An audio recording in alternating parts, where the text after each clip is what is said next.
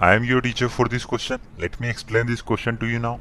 Show that cos 60 degree multiply by cos 30 degree minus sin 60 degree multiply by sin 30 degree equal to होता है cos 90 degree तो सबसे पहले हम क्या करेंगे लेफ़्ट हैंड साइड की वैल्यू फाइंड आउट कर लेंगे और उसको राइट हैंड साइड की वैल्यू के इक्वल प्रूव करने की कोशिश करेंगे तो लेफ़्ट हैंड साइड लिखवा है cos 60 degree multiply by cos 30 degree minus sine 60 degree multiply sine 30 degree हमको सारी वैल्यू याद होनी चाहिए टिक्नोमेट्री टेबल में ज़ीरो से लेकर 90 तक। तो को 60 को 60 की वैल्यू क्या होती है? को 60 की वैल्यू होती है one upon two cos thirty की वैल्यू क्या होती है? Root three by two minus sine sixty की वैल्यू होती है root three by two multiply by ये क्या लिखा हुआ है? साइन थर्टी तो साइन थर्टी की वैल्यू क्या होती है? One upon two. तो ये लिखा हुआ है रूट थ्री बाई फोर। ये लिखा हुआ है रूट थ्री बाई फोर। तो दोनों कैंसिल आउट हो जाएँगे तो इसकी वैल्यू क्या आएगी ज़ीरो।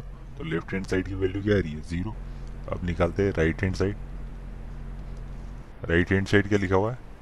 कोस 90 डिग्री और कोस 90 डिग्री की वैल्यू क्या होती है? ज़ीरो। तो हमने शो कर दिया कि जो लेफ़्ट हैंड साइड है, वो किसके इक्वल आ गया? राइट हैंड साइड के। तो हमने शो कर दिया कि cos 60 degree multiply by cos 30 degree minus sine 60 degree multiply by sine 30 degree. ये किसके इक्वल है? ये इक्वल है cos 90 degree. I hope you understood the explanation thank you